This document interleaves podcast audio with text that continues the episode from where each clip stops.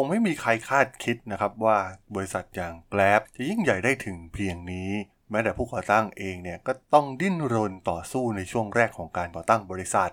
แต่หลังจากจัดการเอาชนะคู่แข่งได้หลายครั้ง และหลังจากเปลี่ยนผ่านสู่อุตสาหกรรมใหม่ครั้งสำคัญ ตอนนี้กองเรือรบของแอนโทนีตันกำลังจะพิชิตเอเชียตะวันออกเฉียงใต้ได้สำเร็จ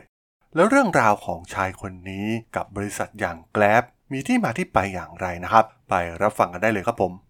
You are listening to Geek Forever podcast. Open your world with technology.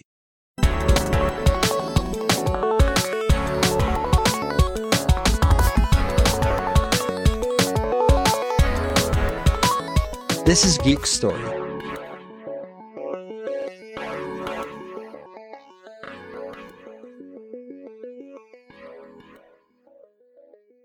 สวัสดีครับ ผมดนทลาดนจากดนบล็อกนะครับ และนี่คือรายการ Geek Story นะครับ รายการที่จะมา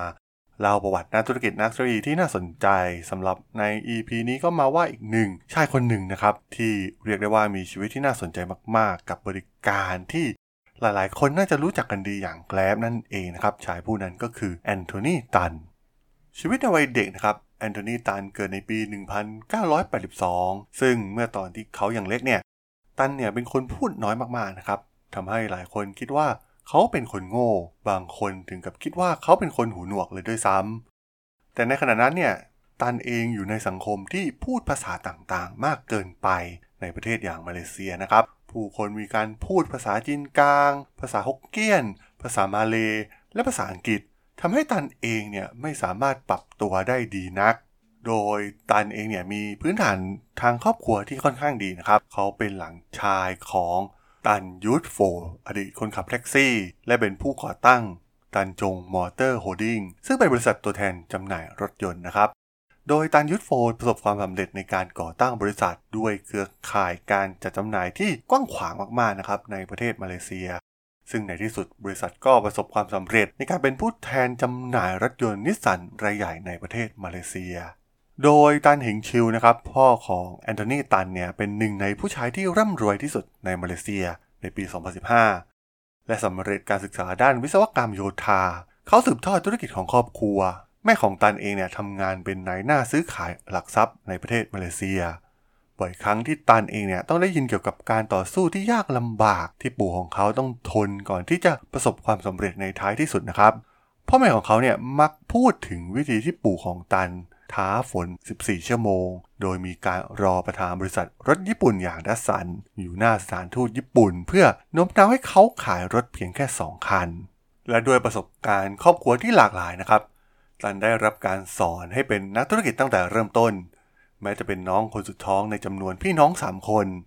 ตันยังเป็นทายาทธุรกิจครอบครัวของเขาอีกด้วยนะครับ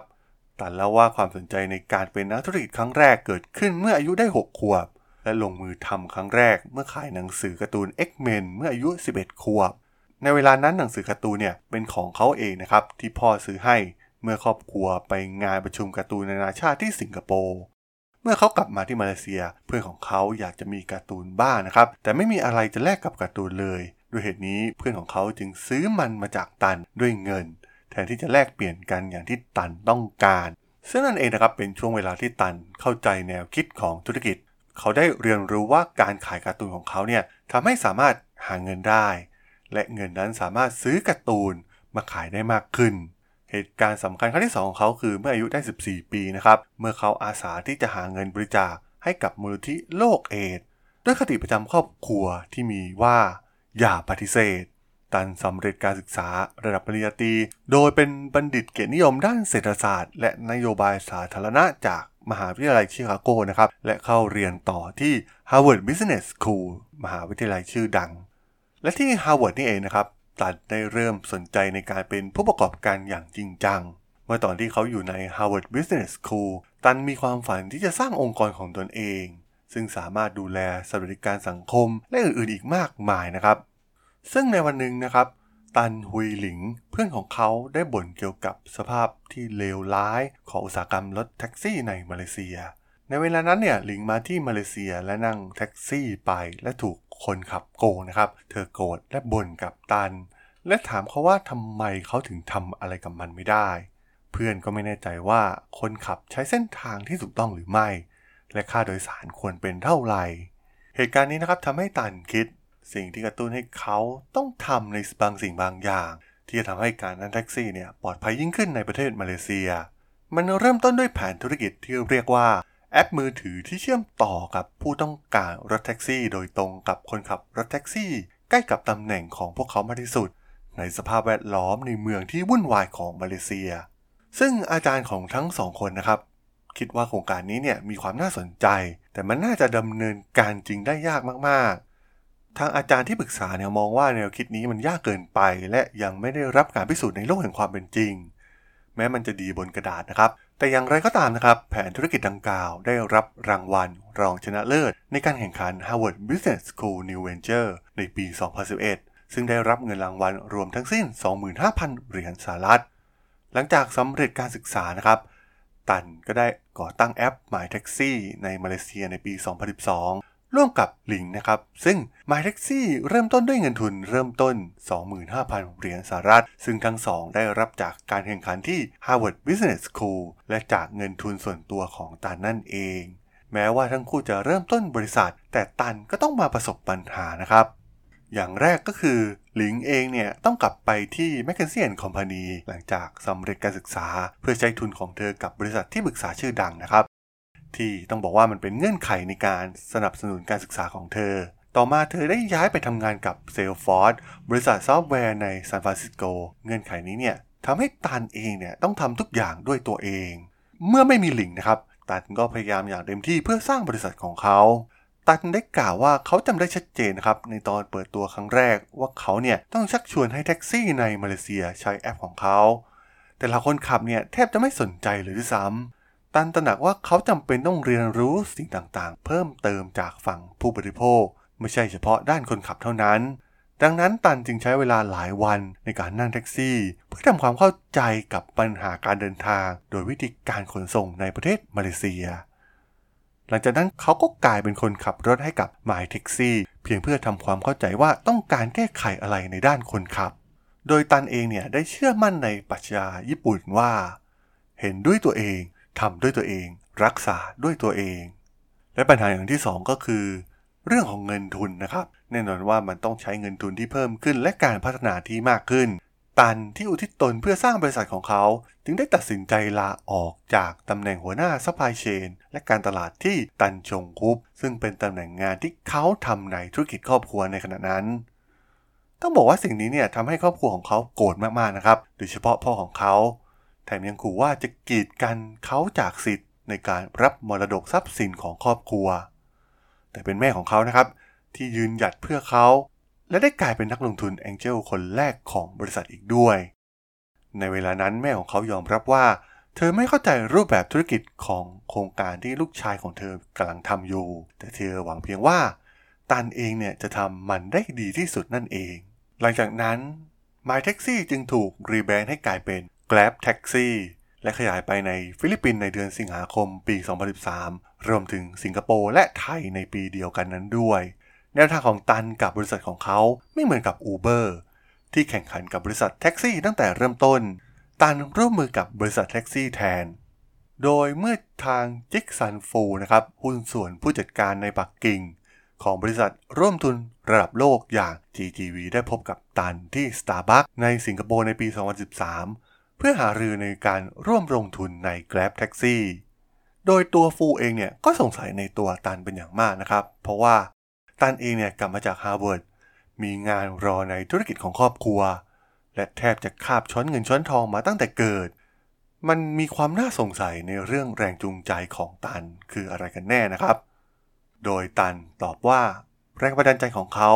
มาจากการที่ปู่ของเขาเนี่ยเป็นคนขับแท็กซี่ และจากนั้นก็สร้างธุรกิจของตัวเองขึ้นมา Grab Taxi สามารถระดมทุนได้อย่างรวดเร็วนะครับ จากกลุ่มการลงทุนทั้ง GGV นะครับที่เข้ามาสนับสนุน Grab Taxi ในปี 2014 และตามมาด้วย Tiger Global Hill House Capital SoftBank ของญี่ปุ่น โดยมาซาโยชิซันนะครับที่กลายเป็นนักลงทุนรายใหญ่ที่สุด ในปี 2014 เนี่ย Grab Taxi ได้ร่วมมือกับ HDT Holding นะครับและเปิดตัวแท็กซี่ไฟฟ้า BYD E6 จำนวน 100 คันในสิงคโปร์เพื่อสร้าง e-taxi ที่ใหญ่ที่สุดในเอเชียตะวันออกเฉียงใต้ ด้วยความมั่นใจตันจึงได้ขยายบริการ Grab Taxi ไปยังเวียดนาม ในปี 2014 Grab Taxi ได้ย้ายสำนักงานใหญ่ของบริษัทจากมาเลเซียไปยังประเทศสิงคโปร์แทน ซึ่งเมื่อรู้ว่าบริษัทของเขาเริ่มเติบโตขึ้นอย่างรวดเร็ว ตันจึงเปิดตัว Grab Car เพื่อสร้างรากฐานในธุรกิจต่อไป โดย Grab Car เนี่ยถูกสร้างขึ้นเพื่อเป็นทางเลือกของการขนส่ง ที่ใช้รถยนต์ส่วนบุคคลแทนรถแท็กซี่ผ่านพันธมิตรที่ได้รับอนุญาต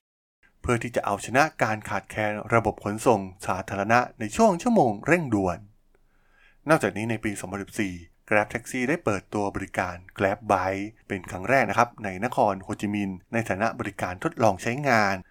ปีต่อมาในปี 2015 ลิงกลับมานะครับ และเริ่มทำงานเต็มเวลากับตันที่ Grab เมื่อเธอกลับมาเนี่ยก็รับตำแหน่ง COO ทันที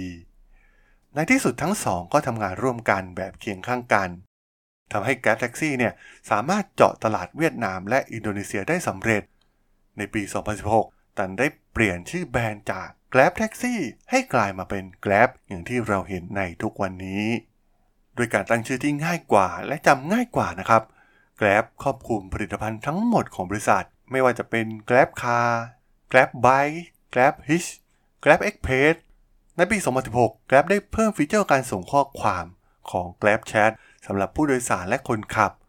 รวมถึง Grab Share ซึ่งให้บริการแท็กซี่และรถยนต์ร่วมกัน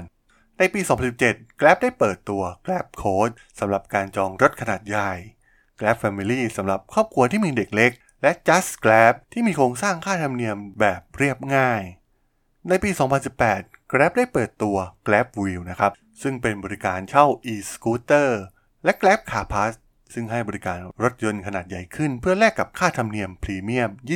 20%ซึ่งในเวลานี้เองนะครับที่ Grab กลายเป็นสตาร์ทอัพที่ใหญ่ที่สุด และทรงพลังที่สุดในเอเชียตะวันออกเฉียงใต้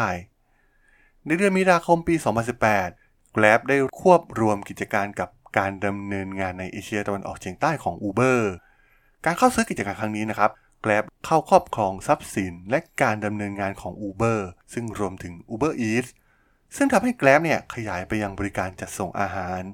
Grab สามารถเอาชนะ Uber ได้ในเกมของตนเอง สาเหตุหลักมาจากกลยุทธ์ของ Grab นะครับ ที่เกี่ยวข้องกับการเข้าใจถึงวัฒนธรรมของคนในท้องถิ่น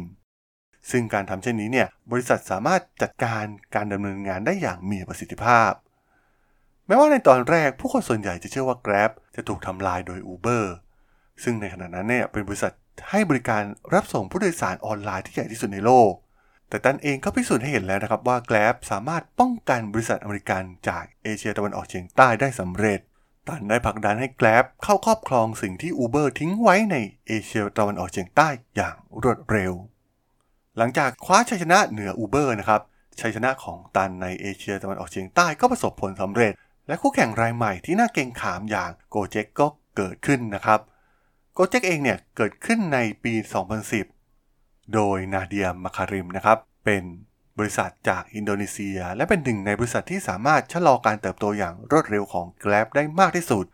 ด้วยแนวทางเดียวกับ Grab นะครับ ซึ่งพยายามปรับให้เข้ากับวัฒนธรรมท้องถิ่น บริการของ Gojek เนี่ยเป็นสตาร์ทอัพด้านเทคโนโลยีที่ใหญ่ที่สุดในอินโดนีเซีย และขยายขอบเขตการเข้าไปถึงประเทศอื่น ๆ ในเอเชียตะวันออกเฉียงใต้ ด้วยแนวทางที่คล้ายคลึงกันนะครับ Grab มองว่า Gojek เนี่ยเป็นคู่ต่อสู้ที่น่าเกรงขามมากกว่า Uber เสียอีก และที่นี่การแข่งขันระหว่างพวกเขาเป็นเหมือนการต่อสู้เพื่อเกียรติยศของฝ่ายหนึ่ง เพื่อต่อต้านอีกฝ่าย ในตอนแรก Gojek ต้องการเปลี่ยนอุตสาหกรรมรถจักรยานยนต์ในอินโดนีเซีย แต่ Gojek เนี่ยได้พัฒนาอย่างรวดเร็วอย่างที่ไม่คาดคิดนะครับ เมื่อ Grab เข้าซื้อกิจการ Uber ในเอเชียตะวันออกเฉียงใต้ Gojek มีมูลค่า 5,000 ล้านดอลลาร์ และได้พิชิตตลาดที่แข็งแกร่งในอินโดนีเซียได้สำเร็จ ทั้ง Gojek และ Grab เองเนี่ยมีแนวคิดในการพัฒนา super app ซึ่งเป็นแนวทางธุรกิจที่เปิดตัวครั้งแรกโดยแอปในประเทศจีน เช่น WeChat ของ Tencent ทั้ง Grab และ Gojek เนี่ยกำลังพัฒนาไปในทิศทางนี้นะครับ โดยการรวมอาณาจักรใหญ่ทั้งหมดไว้ในแอปของตน มีอยู่ครั้งหนึ่งนะครับ ผู้ก่อตั้ง Gojek มีข้อพิพาทกับตัน โดยเชื่อว่าตันเนี่ย ขโมยโมเดลแพลตฟอร์ม super app ของเขาไป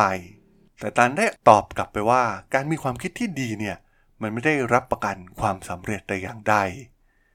มีรายงานว่าทั้งมาคาริมและตันเองเนี่ยเป็นเพื่อนกันจริงๆนะครับ พวกเขารู้จักกันเป็นการส่วนตัว เพราะเป็นเพื่อนร่วมชั้นระหว่างเรียนที่ฮาร์วาร์ดอย่างไรก็ตาม เนื่องจากการแข่งขันทางธุรกิจ ตอนนี้เนี่ยพวกเขาพูดคุยกันน้อยมาก แม้ว่า Gojek จะเป็นคู่ต่อสู้ที่น่าเกรงขามที่สุดในธุรกิจเรียกรถ และธุรกิจซูเปอร์แอปแต่ Grab เองเนี่ยถูกมองว่ามีความสามารถมากกว่านะครับ นี่คือเหตุผลที่ Grab อาจจะมีการควบรวมกับ Gojek และเมื่อสิ่งนั้นเกิดขึ้น ตันก็แสวงหาตำแหน่ง CEO นะครับตันยังต้องการควบคุมบริษัทได้แบบเบ็ดเสร็จ และรักษาอำนาจของเขา ในฐานะ CEO หากการควบรวมเกิดขึ้นจริง ต้องบอกว่าแกลมนั้นใหญ่กว่าโกเจ็กนะครับ เพราะมีมูลค่าที่สูงกว่า และมีสถานะทางภูมิศาสตร์ที่ใหญ่กว่า ซึ่งหากคู่แข่งทั้งสองรวมกัน แกลบก็ควรจะเป็นฝ่ายได้เปรียบ ในขั้นต้นโกเจ็กขอหุ้น 40%ของแกลบซึ่งแกลบกล่าวว่ามันมากเกินไปนะครับ เนื่องจากมองว่าตัวเองเนี่ยมีความปลอดภัยทางการเงินมากกว่าคู่แข่งของพวกเขาอย่างโกเจ็กดูเหมือนการเดินทางของซูเปอร์แอปแห่งเอเชียตะวันออกเฉียงใต้นั้น ก็ยังไม่มีผู้ชนะอย่างชัดเจน เราก็ต้องมาติดตามกันต่อไปนะครับว่าความฝันอันยิ่งใหญ่ของตัน จะทำได้สำเร็จหรือไม่ และหากควบรวมกับ Gojek จริงเนี่ยจะเกิดอะไรขึ้นกับธุรกิจเหล่านี้ในเอเชียตะวันออกเฉียงใต้ แต่อย่างไรก็ตามนะครับ จากเรื่องราวของตัน ก็ถือเป็นอีกหนึ่งเรื่องราวสร้างแรงบันดาลใจให้เหล่านักธุรกิจรุ่นใหม่นะครับ โดยเขาได้เคยกล่าวถึงแนวทางการทำธุรกิจให้ประสบความสำเร็จไว้ว่า เราเชื่อว่าเมื่อเรานำเสนอบริการที่ปรับให้เข้ากับท้องถิ่นมากขึ้นในแต่ละวัน จะมีผู้ใช้งานมากขึ้น และการมีส่วนร่วมที่สูงขึ้น ทั่วทั้งฐานผู้ใช้งานของเรา และเมื่อสิ่งนั้นเกิดขึ้น มันจะดึงดูดพันธมิตรมากขึ้น และเป็นวัฏจักรขาขึ้นที่ดีที่เหมาะสำหรับธุรกิจในระยะยาวนั่นเอง สำหรับเรื่องราวของ Anthony Tan กับ Grab ใน EP นี้เนี่ยผมก็ต้องขอจบไว้เพียงเท่านี้ก่อนนะครับสำหรับเพื่อนๆที่สนใจเรื่องราวประวัตินักธุรกิจนักเทคโนโลยีที่น่าสนใจ ที่ผมจะมาเล่าให้ฟังผ่านรายการ Geek Story ก็สามารถติดตามมาได้นะครับ ทางช่อง Geek Forever Podcast ตอนนี้ก็มีอยู่ในแพลตฟอร์มหลักทั้ง Podbean Apple Podcast Google Podcast Spotify YouTube แล้วก็จะมีการอัปโหลดลงแพลตฟอร์ม Blockdit ในทุกๆตอนอยู่แล้วด้วยนะครับถ้าอย่างก็ฝากกด Follow ฝากกด Subscribe กันด้วยนะครับ แล้วก็ยังมีช่องทางหนึ่งในส่วนของ Line แอดที่แอดทรดอน t h a r a d h o l สามารถแอดเข้ามาพูดคุยกันได้นะครับ ผมก็จะส่งสาระดีๆพอดแคสต์ดีๆ ให้ท่านเป็นประจำอยู่แล้วด้วยนะครับถ้าอย่างไรก็ฝากติดตามทางช่องทางต่างๆกันด้วยนะครับสำหรับใน EP นี้เนี่ยผมก็ต้องขอลากันไปก่อนนะครับ เจอกันใหม่ใน EP หน้านะครับผม สวัสดีครับ